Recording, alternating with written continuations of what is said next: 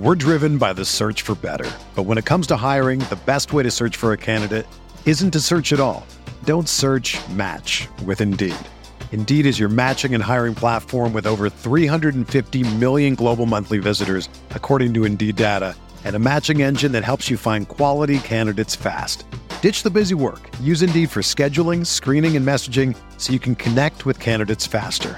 Leveraging over 140 million qualifications and preferences every day, Indeed's matching engine is constantly learning from your preferences, so the more you use Indeed, the better it gets. Join more than 3.5 million businesses worldwide that use Indeed to hire great talent fast. And listeners of this show will get a $75 sponsored job credit to get your jobs more visibility at Indeed.com slash BlueWire.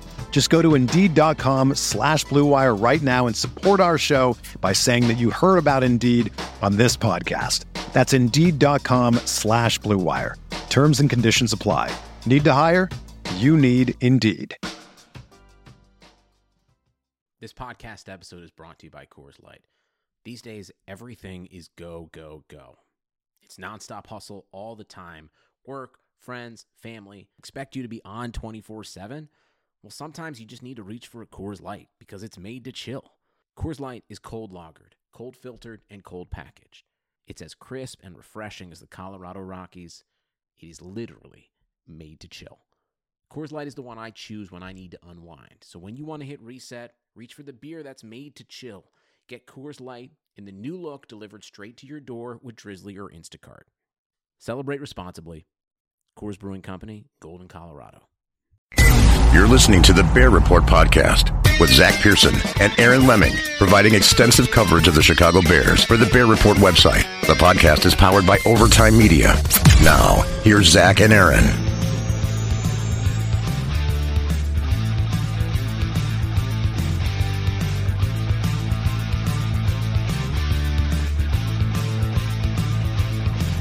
Welcome into another edition of the Bear Report podcast. Training camp has officially started, Bears fans, and we're here to provide you with the latest news on the Chicago Bears as they are now two practices in, maybe three by the time you hear this as we're recording on a Wednesday night. I'm one of your hosts, Zach Pearson. I'm joined, as always, by my co host, Aaron Leming. And Aaron, man, we finally have some Bears football to talk about that's not fully focused on the quarterback competition. It's about damn time. I mean, it, and it's crazy. Like, it's crazy to think that everything just started this week. And yet, as we're recording this on a Wednesday night, we're exactly what is it, 22 days away from the kickoff of, I mean, we're three days and, or three weeks and one day from the kickoff of the actual season, the, the season opener. And then we're a week and a half or three and a half weeks away from the Bears kicking off against the Lions in Detroit. I mean, it's, it's crazy to think and it's it's kind of one of those things like everybody's so wound up and and everything that's going on the fact that football's back and that there's all these competition battles going on especially the quarterback situation for the bears which of course you know we're going to get into but it's crazy to think that all of this has to be ironed out probably within the next two two and a half weeks. Like we really don't have any time to learn about this team and what's going to be going on. I mean, really, the only thing that we can learn at this point, and this is kind of a league wide thing right now, and we've seen a rash of it, is injuries right now. Season ending injuries have been huge. The Bears have been hit. We'll get to that. But there's been a lot of players go down with torn ACL so far. Um, and I think that's almost kind of the bigger X factor right now for a lot of teams. And I think the Bears are going to keep that same approach too, where you want your big guys and your your starters and your key players ready for week one, which again is three and a half weeks away for most teams. Yeah, and like you said, I mean, we're getting down to the nitty gritty here. It's been a weird off season, and it's kind of flown by. And while the Bears have opened up training camp, you know, and, and done more on the field stuff, Monday was the first time they've actually done on field work that you know wasn't walkthroughs and it was actually position drills and and you know the seven on seven, 11 on eleven. I mean, the Bears don't have a lot of time to really kind of settle this quarterback competition in the other competitions that are on the roster. And while they have been, you know, on the field, it really hasn't been full go yet. Um, I expect that'll probably change either at the end of this week or this weekend, maybe at latest of next week. But yeah, it's just been pretty much, you know, some drills to practice has been a little shorter. I think they're like an hour and 20 minutes, uh, maybe two hours at the absolute most. out there at Halas Hall. But yeah, we're getting down to it, man. And, and like you said, week one is going to be here right before we know it, you know? Yeah, it's crazy. I'm, I, I mean, it's, it's kind of it's kind of desperate, but it's like it. I, I, don't know how it's been in Chicago, but at least here in, in the Dallas area, it's like we had a rash of like I think it was like six or seven days that were right around 100. I think we had one day that was like 107, and then all of a sudden these last like three days, like this random storm front rolled in, and it's been like 93 degrees. And I walk outside even in the you know the hottest part of the day, and I'm like, man, this feels starting to feel a little like football time, you know. And it's like, and it's crazy because I mean it's it's wild to think as we're recording this. I mean, if if this was a normal season, the Bears would be going into their second preseason game right now. I mean, they have, would have already started training camp. They would have already been through basically all of camp at this point. They would have broken camp. They would have been right back at Halas Hall. I guess well, they would have been a Halas Hall anyway, but you know, whatever. You, you get the point. They would have broken camp. They would have been in more of a normal practice schedule by this point and we would be talking about their second preseason game. And I honestly, I can't even remember the preseason schedule at this point. But either way, I mean, they would have been gearing up for that you know, next week being week three of the preseason and really figuring out who's going to be who, and we'd have a much better beat on this quarterback situation. We'd have a much better idea on you know the corner battle, the safety battle, um, all the other battles on this roster that are going on. And yet here we are, we're three and a half weeks away from the season. And I mean, to be completely blunt about it, we don't know anything about this team. We don't know anything about any team in the NFL right now, just because things are so new and so fresh. Where it's kind of at that point for me. Maybe maybe you agree, maybe you disagree, but it's kind of at the point for me where I feel like a lot of teams are going to be going into this season, uh, at least for the first probably two or three weeks of this year, really trying to figure things out, which puts that much more importance on teams getting off to a good start because if you can play well in those first two or three weeks of the season, we can go two and one, you know, or three and zero in those first three weeks of the season. I think that's going to be a big advantage versus some of these other teams that maybe have more to iron out. Yeah, and you know, talking to some of the players, we've had a couple interviews. That's actually been brought up. Is you know, how are you going to ramp up in this period? You're, you're you're three weeks away from the start of the season. Is anything going to be different? And I think you know there will be some differences, obviously, but we also have to remember. I mean, the Bears aren't the only team that's kind of going through this right now. Every team's going through it, where every team's in its unusual off season and preparing, and maybe you know taking as it goes, and, and maybe slowing down the workouts a little bit. But I think it's going to be you know those first three weeks be a little sloppy and a little slow uh, as teams kind of find their groove. Typ- typically, you know, you might get a couple games in week one where it's you know pretty boring and the offense is kind of stink. Maybe it spills out into week two, but I think this could go week one, week two, week three, and possibly week four. And if you start off 0 and 4 and you're not looking good, you're slow and all that stuff, I mean, that could put a real big dent into your playoff chances uh, as the season goes on. But we're here to talk a little bit more about training camp. We finally have some stuff to talk about. Um, you know, as a team gets back on the field, and we've heard from Matt Nagy, we've heard from a couple players, we heard from the assistants, and there's a lot of storylines to get into. So we're going to cover all of that in this episode. Um, as, as training camp continues. Before we do that, let's hit our first break of the show. We'll be right back after this. The Old West is an iconic period of American history. I'm Chris Wimmer. Join me on the Legends of the Old West podcast to hear the true stories of lawmen like Wyatt Earp, Bass Reeves and the Texas Rangers, outlaws like Jesse James and Butch and Sundance, and Native American battles of the Lakota, Comanche, and Apache. We use cinematic storytelling and sound design to bring these stories and many more to life. Subscribe for free on Apple Podcasts, Spotify, or wherever you're listening now. Welcome back in here to the Bear Report podcast. Yes, Aaron, uh, they're on the field. The Bears are doing on the field stuff this week, and they've suffered their first major injury of training camp as uh, former first round pick of the Pittsburgh Steelers, Artie Burns, who signed a one year deal with the Bears in the offseason, suffered a torn ACL in his left knee. And uh, per Adam Schefter, he's done for the year. Now, this is significant for me because of the depth. I didn't think Burns would win the starting job. He was with the first team on Monday getting reps. Um, he really, for me, didn't really stand out, but he didn't do anything that you know made me think that he's really, really bad or, you know anything like that.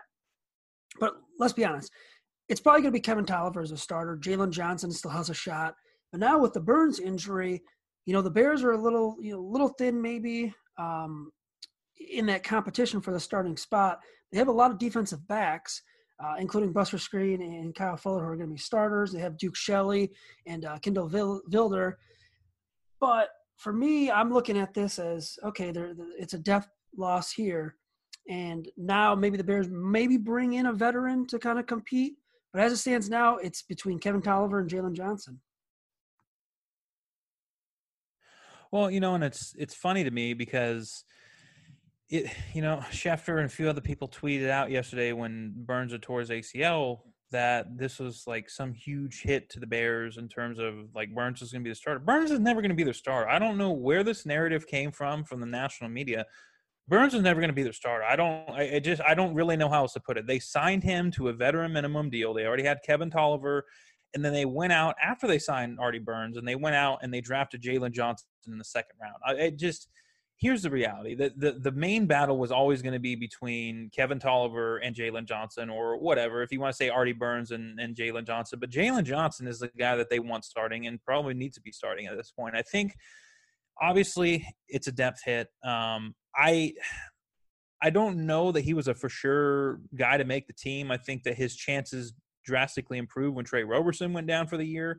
Um, but now you're in a situation where obviously you're looking at this and you're saying, okay, you know, depth has taken a little bit of a hit. Um, a guy that could have possibly made the team is obviously no longer going to make the team. I mean, they could go out and they could sign a veteran, uh, or this could be the type of break that maybe Sherrick McManis needed to essentially make the roster. I think the other thing to keep in mind with this situation, and it wouldn't surprise me if they do this, is Buster Skrine is a very well-rounded corner. I, I think a lot of people tend to group him in as just a nickel corner, but he can play the outside. He played on the boundary for quite a while between the Jets and uh, when he was with the Browns as well. I mean, he he has the ability to be versatile, and I you know I didn't like the move last year when they signed Skrine, but I actually thought Skrine was their most consistent corner last year. And granted, he's not great by any means, but I think you can do a lot worse. Let's just say Jaylon Johnson's shoulder is still an issue and they're not really comfortable, and let's just say they're not comfortable with Kevin Tolliver, then you know you in in certain situations you when you have two corners out there then you have all of a sudden you're going to have a situation where Skrine's going to be playing the boundary. And when you need a nickel you can either move Skrine back in uh, inside or you can simply leave him outside and go with either a guy like Vildor or you can go with a guy like um, um, Duke Shelley. I mean there's there's multiple avenues that they have to be able to get around this um, but ultimately, like I said, I mean, it, it's just the situation is simple. Uh, Jaylon Johnson is the guy that they need starting and that they want starting. I think they were hoping to have him, you know, kind of come along a little slower. I mean, he's been, he's still healing from the surgery and kind of getting up to speed.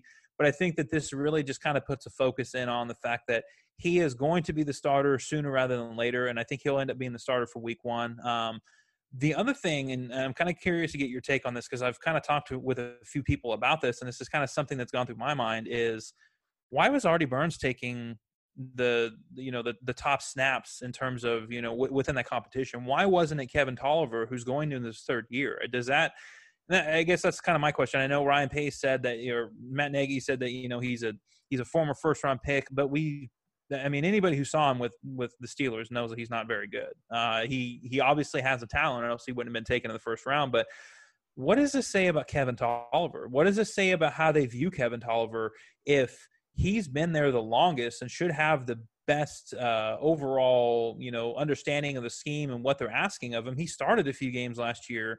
What does that say about Kevin Tolliver that Artie Burns – who was a busted, you know, a busted first round pick and basically was signed to a veteran minimum deal, not even guaranteed a roster spot. And the fact that Burns was getting snaps with the first team over a guy like Kevin Tolliver, I think that's the more concerning point to me at this point is that you're looking at it and you're saying, well, why isn't Kevin Tolliver, the third, you know, the third year guy who's been in the system, why isn't he getting these snaps? And why aren't they comfortable relying on him if Jaylon Johnson can't go? Yeah, that's a good point because Burns was out there taking, you know, first team snaps for pretty much all of practice, while Johnson was out there a little bit, and uh, Kevin Tolliver was mainly working with the second team. I think that would be more of a bigger story, more of a bigger telling tale if it was happening Tuesday, and if he didn't get hurt, and it was happening tomorrow at practice um, into the weekend. I think it was kind of just one of those situations where the Bears have got to look at Tolliver. They've already seen what he can do Um, let's give Artie Burns this day, the, you know, the first day of camp. Let's give him the first team reps, uh, see how he is, maybe let him build some momentum.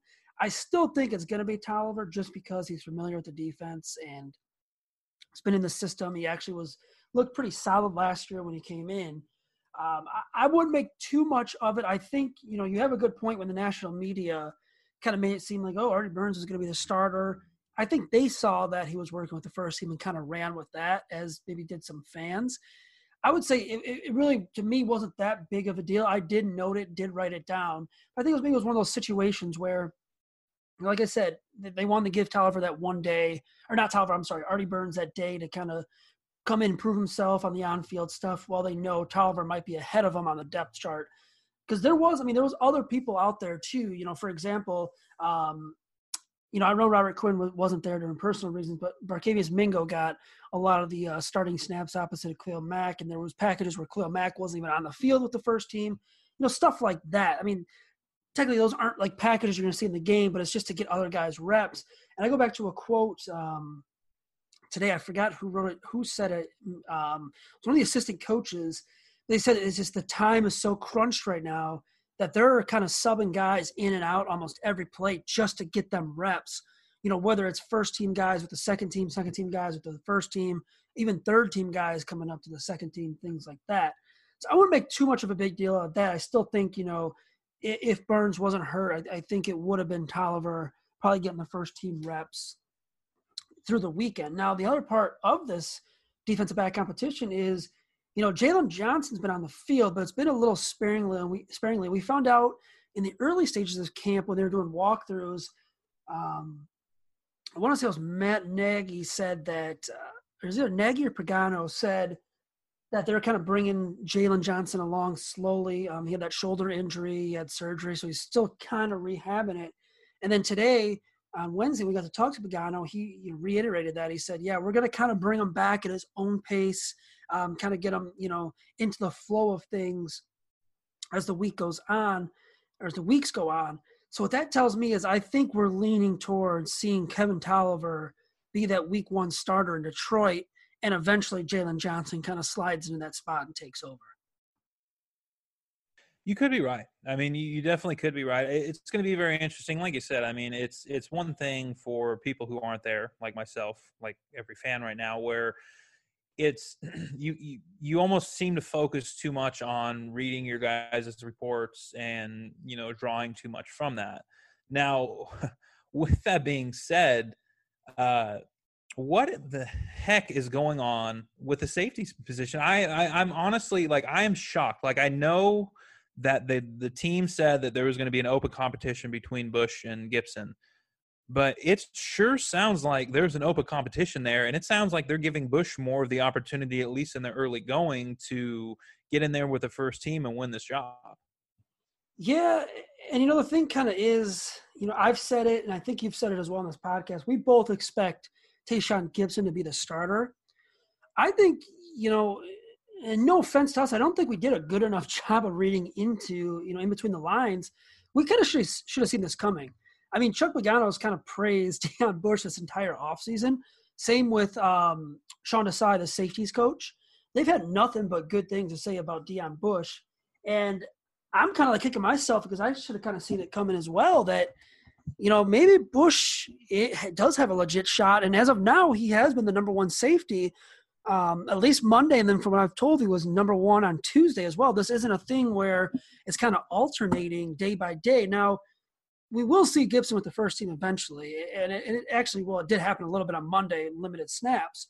But I mean, the Bears really like Deon Bush, and and they've seen him make some stride this offseason. Eddie Jackson had a good quote and said the game kind of you know slowed down a little bit for him. He's kind of recognizing things and seeing things um, a, a, little more. Where maybe the first couple years that Jackson was there, Bush was kind of just you know not freestyling. I don't want to use the word freestyling, but not really taking in everything and, and knowing what spot to be in when he was in the games. But I got to give it to Bush. I mean, he's he's worked hard, and you know I, have criticized him for not really being a great safety. Um, obviously, I still think Adrian Amos is better than him.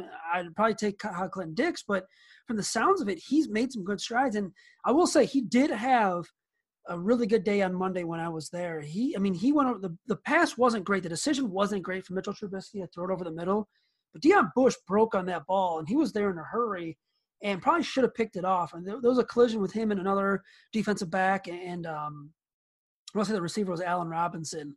But I mean, Bush made a good break on it. So I think Bush is legit has a shot to win it. And now, you know, if you would have asked me this probably three weeks ago, four weeks ago, I would have been shocked if you would have told me that Deon Bush would have been the starter, would be the starter.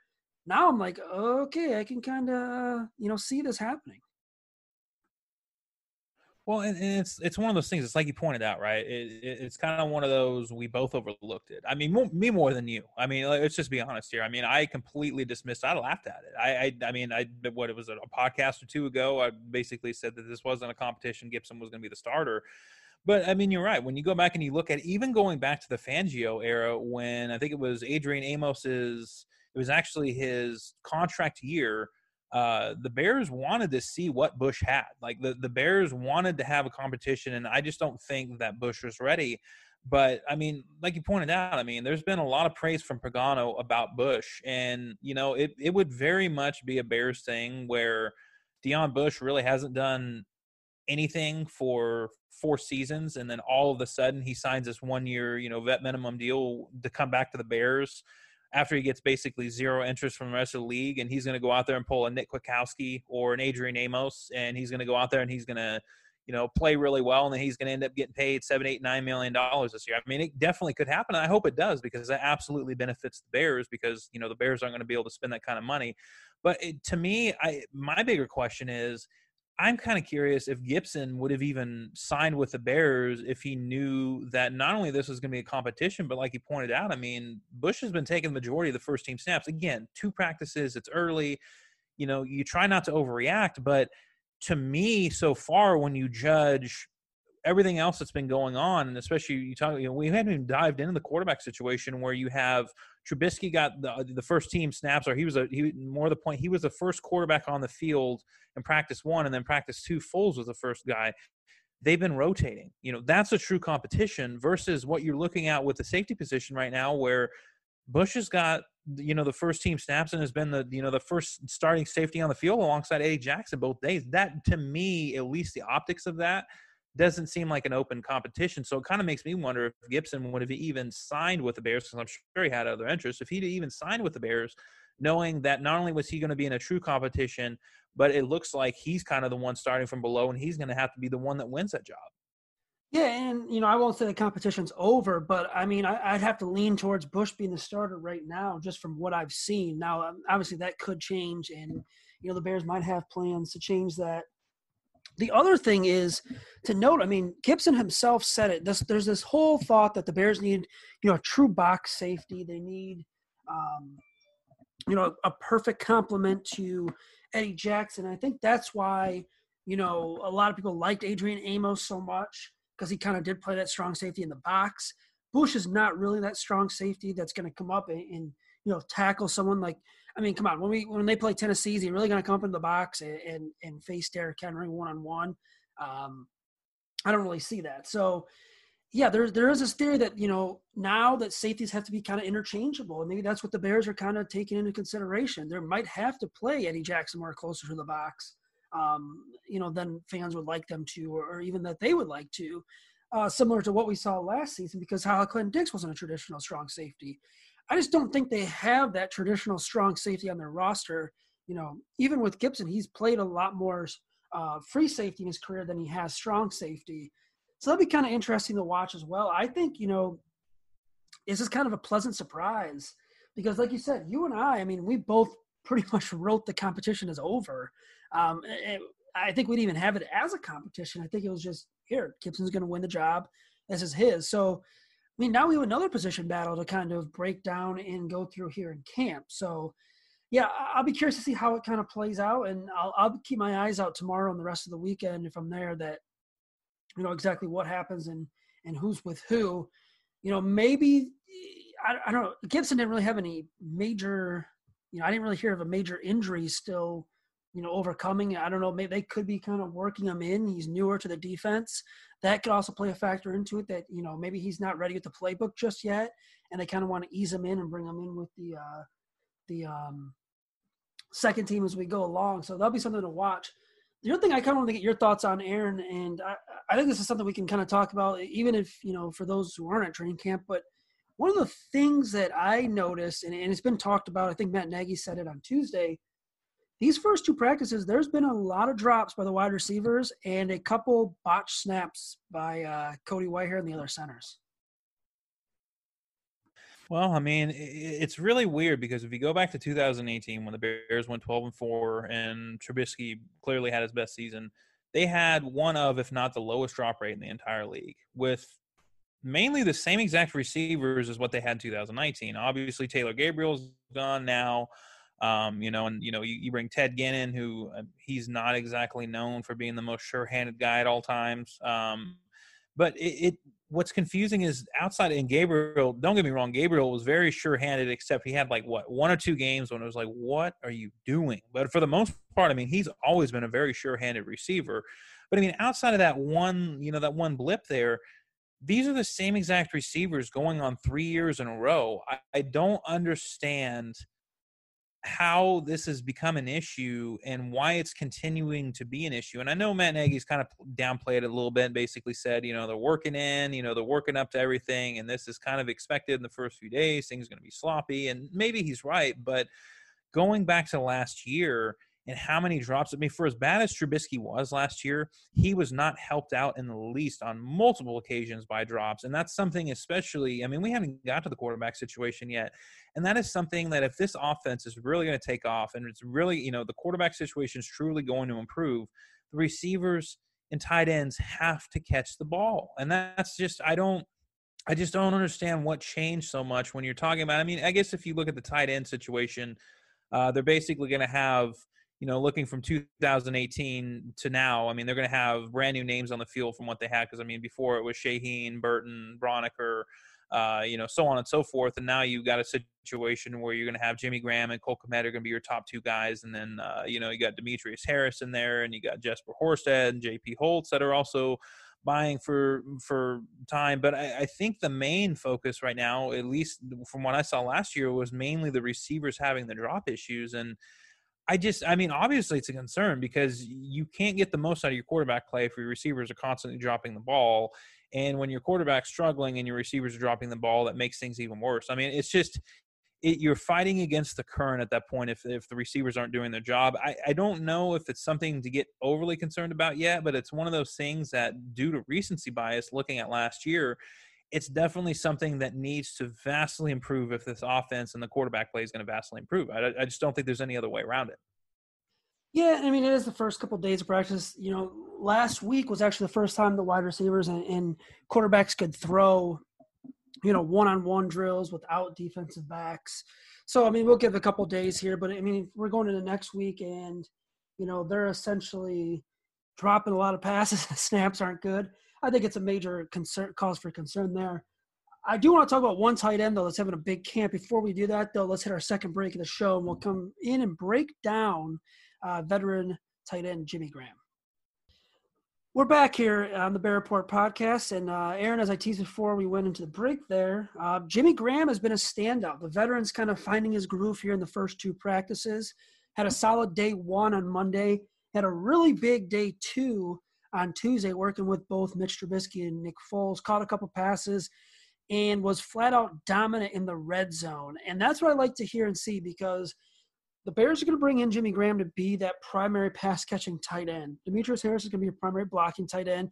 And essentially, Cole Kmet's going to you know play a, a mixture of both. You know, when Graham's in the game, um, Kmet will be the blocking tight end. When Harris is in the game, they'll, they'll work uh, Kmet in a little more as the pass catching tight end. But you know, seeing that and hearing what happened that one-on-one drill um, in the red zone, it, it, sounded like Jimmy Graham just flat out dominated and can be that big red zone target that the Bears really need on this offense. You know, after the practice, Nick Foles praised him. You know, said not many people could win one on ones against uh, Eddie or against Jimmy Graham.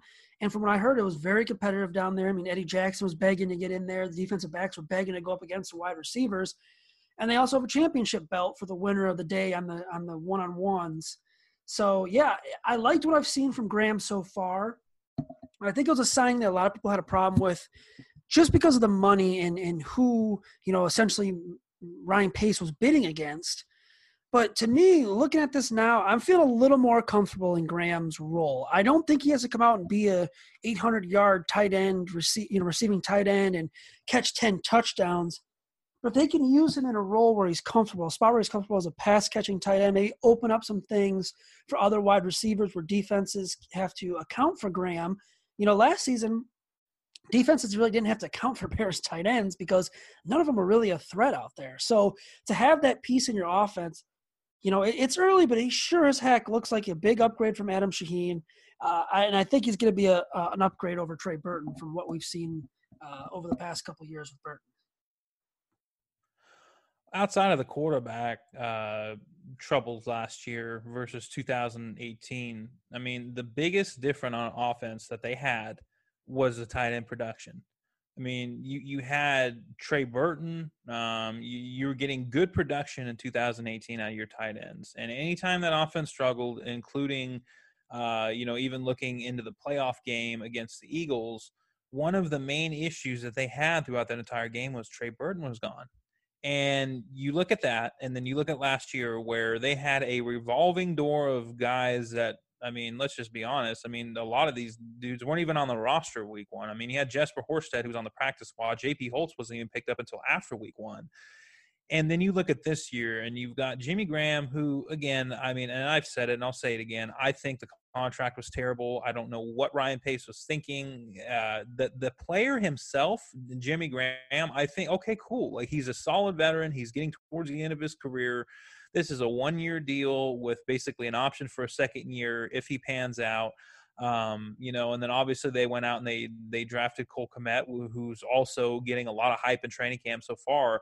I mean, that would be absolutely fantastic when you're looking at it, and especially with Jimmy Graham, because Jimmy Graham is going to be your why. He's going to be the guy that is going to be your pass catcher. He's going to be the one that opens up things for Tarik Cohen, who's another guy who had a really rough year last year, and a lot of that was tied to the lack of tight end production. Again, I mean, everything, especially when you look at Andy Reid offenses and you look at what Matt Nagy is trying to do on offense, there's certain things that have to work within the offense for everything to run a certain way. And simply put, that didn't happen last year. Quarterback play, offensive line, the run game, uh, you know, the, the, tight ends basically taking pressure off guys like Tarik Cohen and uh, and Patterson to be able to kind of you know, uh, you know, make that gimmick um, uh, more of a reality and more of a weapon. And you know, having that be a factor this year is going to be huge because not only can you line Jimmy Graham up as you know the wide, but you can also put him out wide as more of a just a really big receiver. You know, a, a guy in the slot if you want to. You know, it, it doesn't really matter. I mean, you can. He's still a good pass catcher. I mean, really, the biggest thing is I think he was a little misused in Green Bay, but I mean, he's just getting older. He's not the same athletic freak that he was when he was in his prime with New Orleans, when he was with his prime, you know, in his prime in, in Seattle. I mean, th- those years are far removed, but at the same time, he still has ability. He can still be a good red zone threat. And so I mean, obviously, that's another key factor for the Bears offense because if you get those tight ends going between Cole Kmet and Jimmy Graham, I mean, if you get that going, even Demetrius Harris, I mean, he's going to have a, a, decent role too because he's familiar with this offense. He's not great by any means, but I do think that in this type of offense, he does have some value, especially at the you know the minimal contract that they signed him at. But I think the you know the big key is one of the big keys for this offense is getting production out of the tight end uh, group, and really it's not going to be hard to eclipse what they did last year in terms of overall production from that tight end group versus what Jimmy Graham alone did. I mean, he had more production than the entire Bears tight ends did all of last year, and then you mix Cole Kmet in there and and you know even like a JP Holtz or a Jesper Horsted that can come in on occasion and kind of play different roles. I mean that's huge and it's really nice. I mean that's the one thing like if you really want to focus on some positive, and that's not to say that there's been a lot of negative coming through camp. I mean it's just typical. I mean through two days of practice things have been up and down. I mean these guys haven't done any sort of football activity more than a normal offseason coming in the camp. They have not done any sort of physical football activity in months. So, you know, there's not a lot of negative coming out, but when you look at the positives and you look at some of the developments that are going on, I think the tight end position as a whole, I mean, with the reports of Jimmy Graham just absolutely dominating camp so far, there's been a lot of, uh, you know, a lot of good things said about Cole Kmet. Uh, I mean, and obviously you can attest better than than I can just looking at a picture. But Cole Kmet looks like he is built for the NFL. He doesn't look like Adam Shaheen, where Adam Shaheen was a big dude with no tone, and he was just kind of there. I mean, Cole Kmet looks like a dude that you would not want to tackle or you would not want to have blocking. He looks like he's built very well, and I mean, I think that's that's going to be key because the Bears went out and they spent a second round pick on a tight end in a pretty weak draft class. I mean, let's just be honest. I mean, if Kmet ends up turning into Kyle Rudolph, I mean, that's a huge win, especially in the second round. But hearing how well the tight ends have played so far um, and how good they've looked is huge. It, regardless of what, what the quarterback situation turns into, it's absolutely huge for the Bears. Yeah, I, I, agree with that. I mean, getting that production from Jimmy Graham would be huge, and getting production from Cole Kmet and Demetrius Harris – will be even bigger because you know let's let's face it, this offense it needs a good tight end. It needs a good wide tight end. It needs a good U tight end. You look at you know Kansas City, they have Travis Kelce, one of the best tight ends in football. San Francisco, George Kittle. The Eagles have you know Zach Ertz, all kind of sim- similar schemes.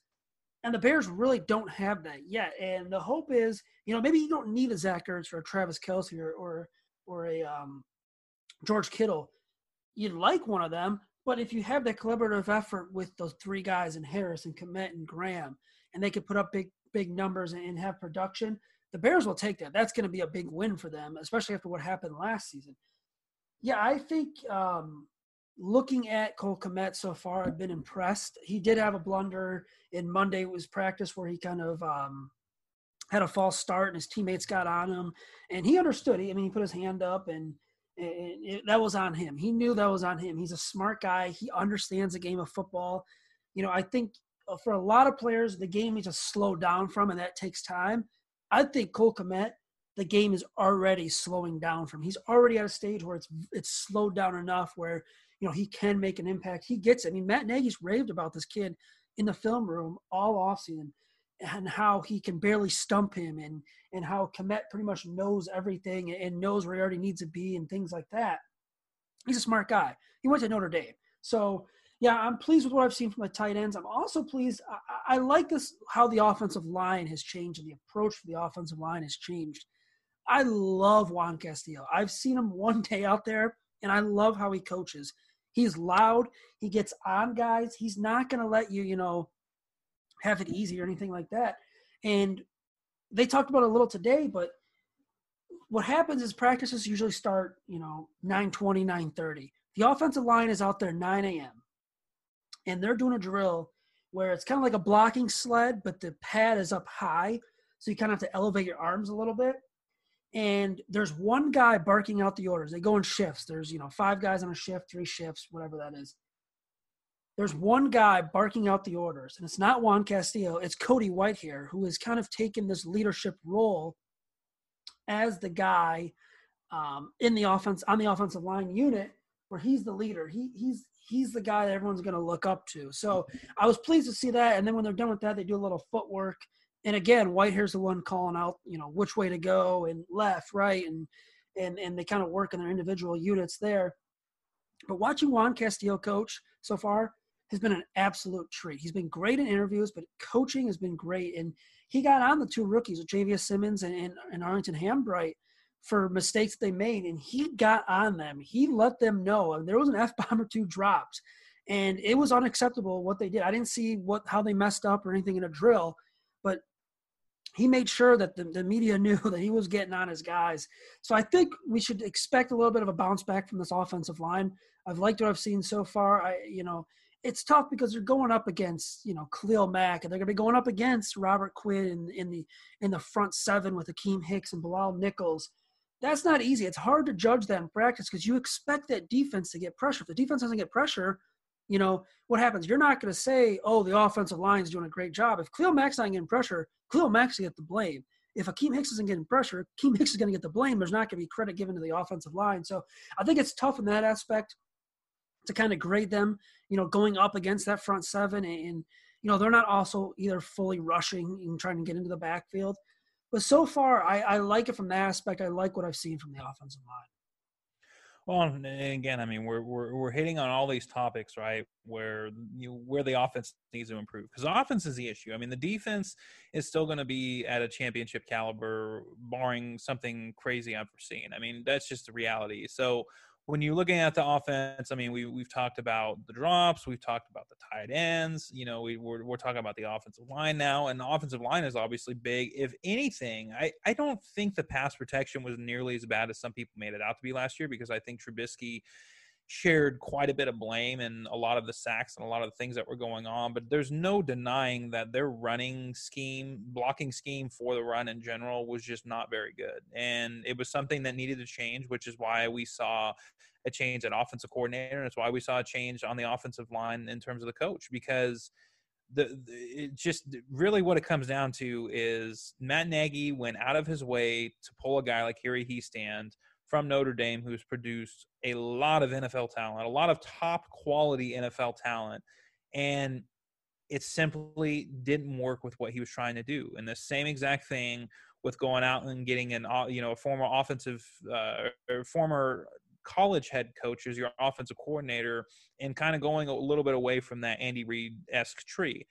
And now he comes back and he says, okay, we're going to bring in Bill Lazor. We're going to bring in Juan Castillo. We're going to have some ties here. We're going to, you know, we're all going to be on the same page. We're going to have the same philosophies. And, you know, people have looked at Castillo. I didn't think Castillo was like the greatest hire in the world, but it definitely made a ton of sense. And I thought it was a good hire just simply based on the fact that there was familiarity there and there was history there. And I think that's big, especially when you're talking about Andy Reid uh, you know, coaching disciples and, and the different things that go on just because Andy Reid runs a very, very unique type of offense that requires a lot of detail to attention. And if you look at what he does with his coaches, he brings all of his guys up his own way. And I think that's kind of the key um, where you kind of see that with Doug Pederson, where he's gone with that same bloodline in terms of coaches. And then Matt Nagy was kind of the one that went a little bit away from that. And now he's getting back to that. And I mean, it's just it's it's very key, especially when you're looking at the run scheme, because Harry Hiestand last year uh, and Mark Helfrich were the guys that were scheming the run. They were the ones in charge of the run. Uh, they did a terrible job two years in a row. I mean, there's just really no other way to put it, and that's obviously not taking away blame from Matt Nagy because it's still Matt Nagy's team and still his offense. But obviously, that wasn't a good mix. So now you bring in Bill Lazor. Now you bring in John DeFilippo as the as a quarterbacks coach and Juan Castillo and you really get back to the basics of what an Andy Reid offense is supposed to be, what Matt Nagy wants his offense to be with the zone schemes, whether that's an inside zone attack or if they go, you know, like mainly what Kansas City does, or if they want to go an outside zone with what Philadelphia does. It's completely um, you know, up to uh, up to them. And I think part of it's going to depend on you know what they end up doing at quarterback as well, because I think that the the two run schemes, I think you're going to want to go more inside zone with a guy like Trubisky, where he has more athleticism, versus maybe somebody like Nick Foles, where you're going to want to go a little bit more outside zone because you're not going to be doing as many zone reads and you're not going to have him running running the ball as a quarterback as much. But I, I, mean, it's good to hear. It's good to hear, especially with the offensive line aspect, that Juan Castillo is, is having an impact. Um, I think he actually singled out, and correct me if I'm wrong, but I think he singled out Germain Ifedi today for his play at right guard. It sounds like, and again, it's still early. Try not to overreact, but I think Germain Ifedi, and I think we've both felt this for a while. He's going to be your starting right guard. He he was a former first round pick. He busted at tackle. Okay, that's fine but you know he was always coming out of Texas A&M. He was always projected more as a guard on most people's boards, including myself. So it's one of those situations where you move him inside and you let him do his work. And again, he's another one of those guys where he's still young. He's still only in his fifth year.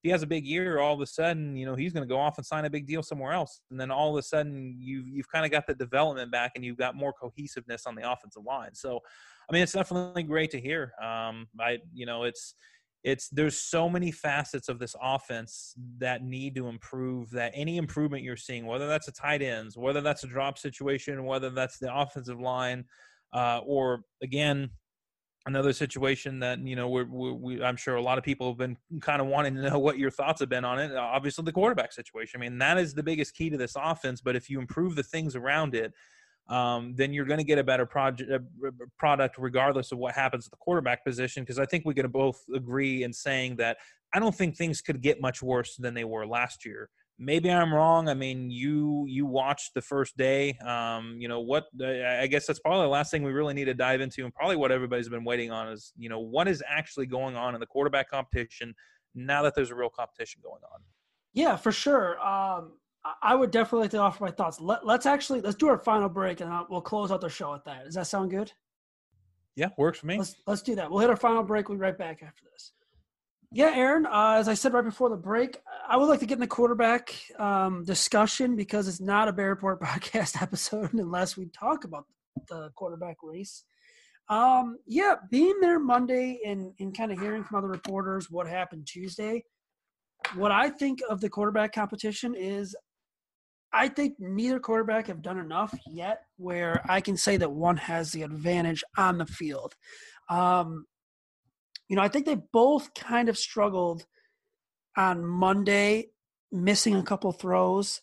Um, you know, maybe Foles maybe missed one or two throws less than Trubisky. Um, but like, you know, watching Foles, watching Trubisky, for me, it, it wasn't like, oh man, one of the okay, these these guys are good. This is real good competition it was kind of just like okay they're kind of the same quarterback almost um, you know neither have done anything that's really impressive. They're not sharp hitting you know dimes down the field. They're not ex, you know extending the field stuff like that. Um, granted they weren't going full speed. I mean Trubisky did get the, the, the work with the ones first but Foles got the work with the ones on Tuesday. They're just going to alternate um, yeah, I, it's it's just hard through two days. You know, it's hard to kind of handicap this race right now. I will say, you know, I, I like to throw. They did have a couple deep balls. I liked the one that Trubisky threw down the sideline was to Kmet. Um, watching it live, I thought Roquan was really good in coverage on Kmet down the sideline, and I thought he might have got a hand in there to break it up. It kind of looked like Kmet just dropped the pass going back and seeing it, it just kind of looked like he dropped the pass. Um, so yeah, I thought that was a good ball by Trubisky. Uh, Foles had a really good one on a wheel route out of the backfield that went for kind of a touch, one for a touchdown. And uh, on Monday, and from what I've heard on Tuesday in the red zone, I, I heard both quarterbacks were pretty good. I, I, think Trubisky had the better day on Tuesday. I would say Foles probably give him the edge on Monday, but overall, I mean, like I said, it's not there's no quarterback has established himself as a true leader, which is something you want as a Bears fan. You want this competition to end now. You want one of them to come out and dominate practices and make the decision easy on Matt Nagy.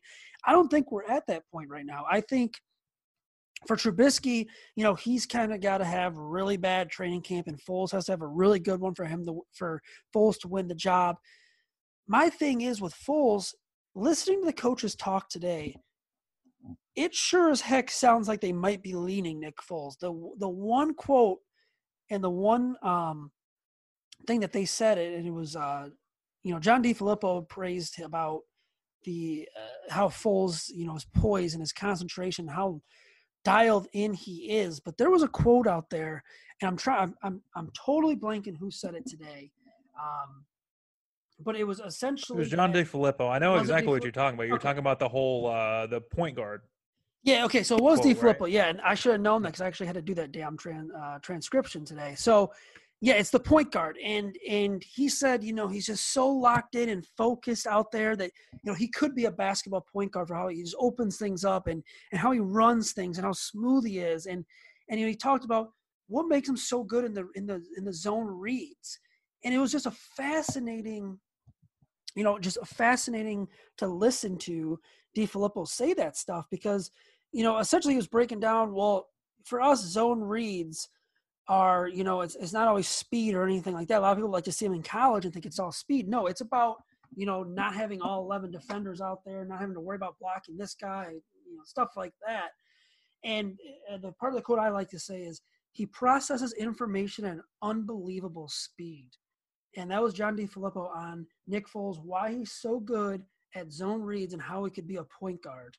And it, that was just telling me that I think the staff might be leaning towards Foles in that area off the field in this competition.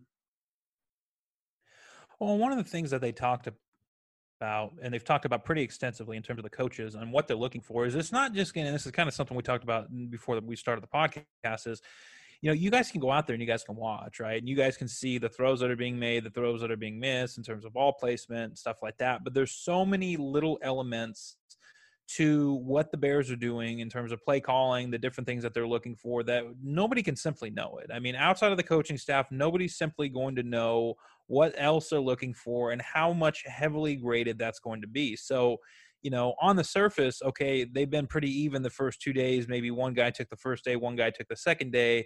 But how are they getting out of the huddle? You know, how, you know what's what's the tempo like? You know, what what's the understanding of the defense? You know, uh, like you said, the whole point guard situation. You know, it, it's stuff like that where you know, as much as anybody, even if fans were there, you, for as much as you can sit there and you can look and you can say, okay, well, you know, this guy looks better than this guy for this reason. There's so many undetermined things that we don't know. I should say, uh, more the point, unknown things that we don't know what they're what they're actually looking at, how they're evaluating it. And you pointed it out um, right before we started the podcast. Kind of goes back to the kicking situation where you know, every single one of the media members pretty much agreed that there were, you know, throughout the different tryouts and the rookie tryouts and the different things that they had, that there was you know two or three guys that looked the best and ultimately none of them made the team. And it just kind of goes to show there's so many other factors to what these coaches are evaluating right or wrong. I you know maybe they're overthinking it maybe they're not but there's so many other factors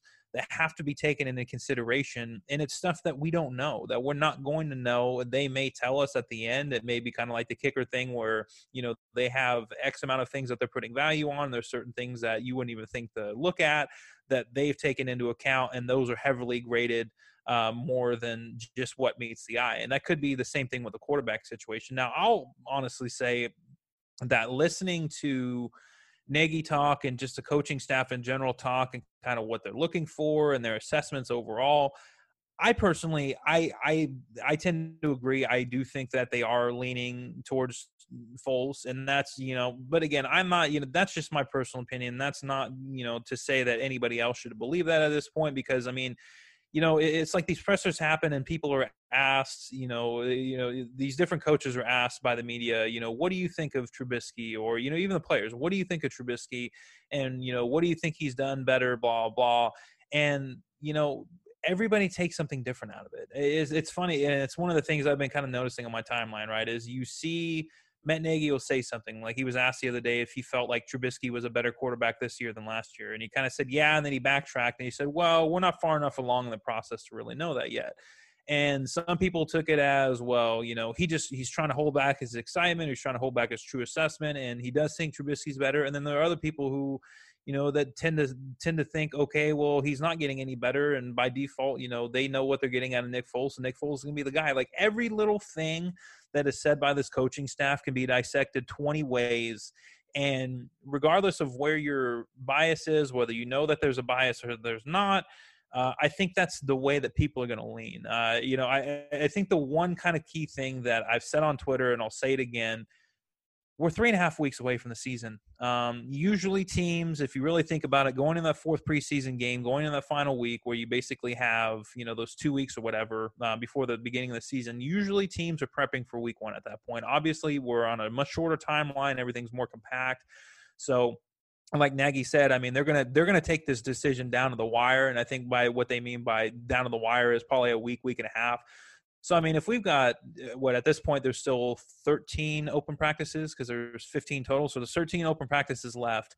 Uh, you know, I, I would say safely, I, I think within the next two weeks, probably you know, I would I would say probably you know, and and most people are probably gonna be listening to this on a Thursday. I would say probably two weeks from Thursday or maybe even Friday. I think the decision is going to have to be made on the quarterback. So that's kind of something else to keep in mind. I think that's going to go for a lot of these positions where, especially quarterback, because you can't you can't have this quarterback by committee type approach.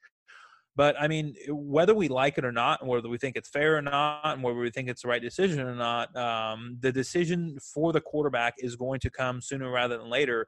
And the reality of it is, is there's probably only about two weeks left of this competition, and it's going to be very interesting if they're not really separating themselves in the eyes of the media and what you can kind of see on the surface. It's going to be interesting to see what their thought process is in terms of how they're evaluating the stuff that we're not paying attention to and also just in general what their thought process is in terms of do you start Trubisky? There's been theories on it. You know, there's been people. Michael Lombardi, you know, bless his heart. Basically, he's got every theory in the world on Trubisky, and he said something along the lines of, he thinks if the Bears don't go with Trubisky to start off the season, they're going to completely crush his confidence, and they're not going to be able to turn to him in season if Foles plays bad or Foles gets hurt. And then you've got other people, you know, that think, well, you should probably start Trubisky week one because he's been so good against the Lions. And again, this this is I'm not discounting any of this. I, I mean, it's just interesting theories overall. But I think the reality of it is is that if Trubisky's confidence is going to be crushed by him not getting the job out of the gate, uh, you know what? What's to say that he gets a game or two through the season and he sinks it up, and they got to bring in Nick Foles, and then Nick Foles gets hurt halfway through the season, they're still in contention he's not just magically going to have his confidence back at that point. I think the, what it's coming down is if Trubisky's going to lose his confidence, and he had that happen last year. If he's going to lose his confidence, it's going to happen regardless. And really, that's one of the signs that you absolutely do not want that guy as your eh, you know as your franchise quarterback anyway now i'm not saying that he's going to i'm just saying that all these theories that are going on right now and all these different ways that you can look at things and you know Foles comes off better off the bench, or you know do you do you go with Foles because you brought him in and Trubisky hasn't proved enough if they're even? There's multiple theories. There's multiple different ways of thinking about it. Um, I don't think that is really going to play a factor. I think it's simply going to be they're going to trust their evaluation, and ultimately Nagy and the coaching staff and Pace are going to get together and make that final decision. Um, but again, I I don't know if there's really a right answer, but it's going to be very interesting. And the more interesting aspect of this, again, is that we only have probably about two weeks left of this. We only have two weeks left of this conversation before this is over with, and we're going to know who's going to be starting because you want to be able to start prepping and know what's going on, even if they don't make an announcement. Um, you're going to want to know what's going on within the next two weeks because you're only going to have a week and a half to prep after that. I mean, you're pretty much going to have that one half week and then you know game week for week one, and I mean, simply put, we're running out of time here. I mean, there's just no other way around it. I mean, this quarterback competition has been the talk, even when it wasn't actually a competition. And I, I would say, and correct me if I'm wrong, if you have a different opinion here, but I would say that we're probably at maximum two weeks away from this finally coming to an end and us having resolution on this. Yeah, I'd that's a that's a good timeline. Uh, Nagy says they're going to try dragging it out as long as they can until there's a clear winner. Uh, I mean, you know, we, are just over three weeks or so away from the start of the season. You, you, gotta, you gotta have that guy ready for the game week. I mean, you, you gotta have your starter established and get him as many first team reps as you can. I'd say, you know, we'll give it next week, and I think the week after that. So I think end of August will uh, will essentially be uh, today's what the 19th. So let's see, next week is 25th, 26th. I'd say maybe first week of September we'll probably see an answer uh, maybe that last kind of last couple of training camp days.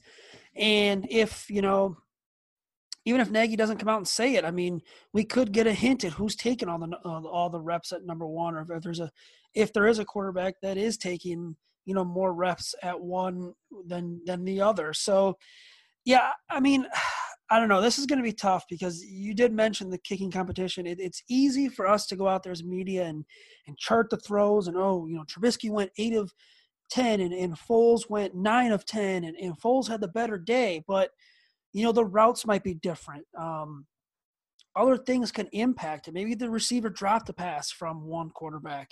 Uh, maybe the coverage was blown on another on another play. Things like that, and you know we got to leave it up to the coaches. And, and like and like you did mention, a good point is the off the field stuff's going to be important. Who's coming in out of the huddle with command?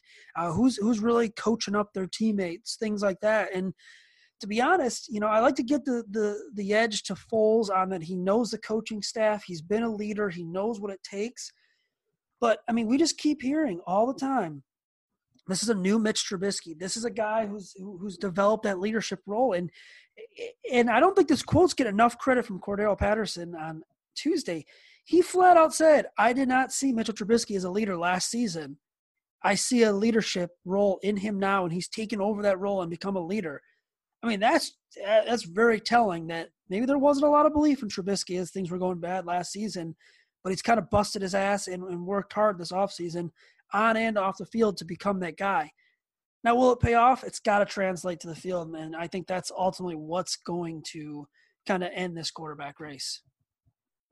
Yeah, I agree. I, you know, the the the whole offseason advantage and different things like that. I mean, it's it's well and fine for Patterson to come out and say that about Trubisky now, but again, the play on the field is going to be the bigger thing. I don't think there's ever really been a situation where everybody in the locker room didn't love Trubisky as a person and want him to succeed. He's a good dude. I, I mean, there's just there's you know, if anybody has ever questioned that, that's never been the problem for Trubisky. It's never been a lack of trying. It's never been even for a lack of talent. I honestly, and I, I think we both agree on this, and we talked about it multiple times it's all in between the ears for him. It's just it's it's a mental thing to get the most out of him. And I mean, I I, I still hope he wins a job. I don't expect he's going to, but I still hope he wins a job, and I hope that he has a successful career because then we can go away from the talk of you know the Bears having to look in a different direction for a quarterback, and you know we're still on quarterback hell. Do they finally have their guy, even if he's you know top twelve, top fifteen type quarterback? I think that's more than good enough with this defense, and it it answers a lot of questions. But unfortunately, you know we're two days into practice, we still don't have a lot of answers. It sounds like the the competition's close, at least you know what meets the eye. Um, you know, so uh, obviously by this time next week, when we have another podcast out, I think between everything that you're reporting on, you know, and the happenings of what's going on in practice in between now and then, and, and versus what we talk about on the podcast, I think we'll much better idea, and frankly, we'll have a much better idea by this time next week. Um, they're still playing at a lackluster level. I think that there's going to be some concern as to, or either one of these guys really going to be able to do enough for the Bears to even challenge for a wild card spot. Yeah, I mean that's the other thing. They got to separate themselves, and, and and even though you know, just because you win the quarterback battle, you know, doesn't mean the Bears are set at the position. They need whoever it is to be a good quarterback. Maybe whether it's top fifteen, top ten, they need them to be a good quarterback, and and the play you know has to show on the field. So yeah, we'll keep track of that. We'll be back uh, next week with a brand new episode. Have more training camp coverage as the practices go on. I don't think there's another off day until sometime next week. So we'll have plenty more to cover. Aaron, uh, where can everyone follow you on Twitter at? Yeah, you can follow me at Aaron Leming NFL, and you can also read my work on the BearReport.com. Perfect. Uh, you can follow the Bear Report on Twitter at just Bear Report. You can follow me on Twitter at, at Zack Z A C K underscore Pearson. And um, yeah, you can read my work on the bearreport.com and, and, and please rate, review, subscribe, and like on all major podcasting platforms. We'll be back next week to share our thoughts on the Bears training camp as it continues on. Till then, everyone, please stay safe. For the ones standing guard, for the eagle eyed, for the knights in shining armor, and for all those who support them, we are Grainger, your experienced safety partner, offering supplies and solutions for every industry committed to helping keep your facilities safe and your people safer. Call clickgrainger.com slash safety or just stop by. Grainger for the ones who get it done. Whether you're a world class athlete or a podcaster like me, we all understand the importance of mental and physical well being and proper recovery for top notch performance. That's why I'm excited that Unifyd Healing is sponsoring podcasts on the Blue Wire Network. Unifyd Healing is a new and super innovative global network of wellness centers powered by Energy Enhancement System, or EE System. If you haven't heard of the EE System yet, then you'll want to listen up. This technology promotes wellness, deep relaxation, purification, and rejuvenation. Wherever you are across the globe, access to a center is easy and affordable. Interested in experiencing the EE System technology for yourself? Go to unifydhealing.com slash bluewire to learn more and find a center near you. That's unifyd, U-N-I-F-Y-D, healing.com slash bluewire. No material or testimonials on the Unifyd Healing website are intended to be viewed as medical advice or a substitute for professional medical advice, diagnosis, or treatment. Always seek the advice of your physician or other qualified healthcare provider with any questions you may have regarding a medical condition or treatment and before undertaking a new healthcare regimen, including EE system.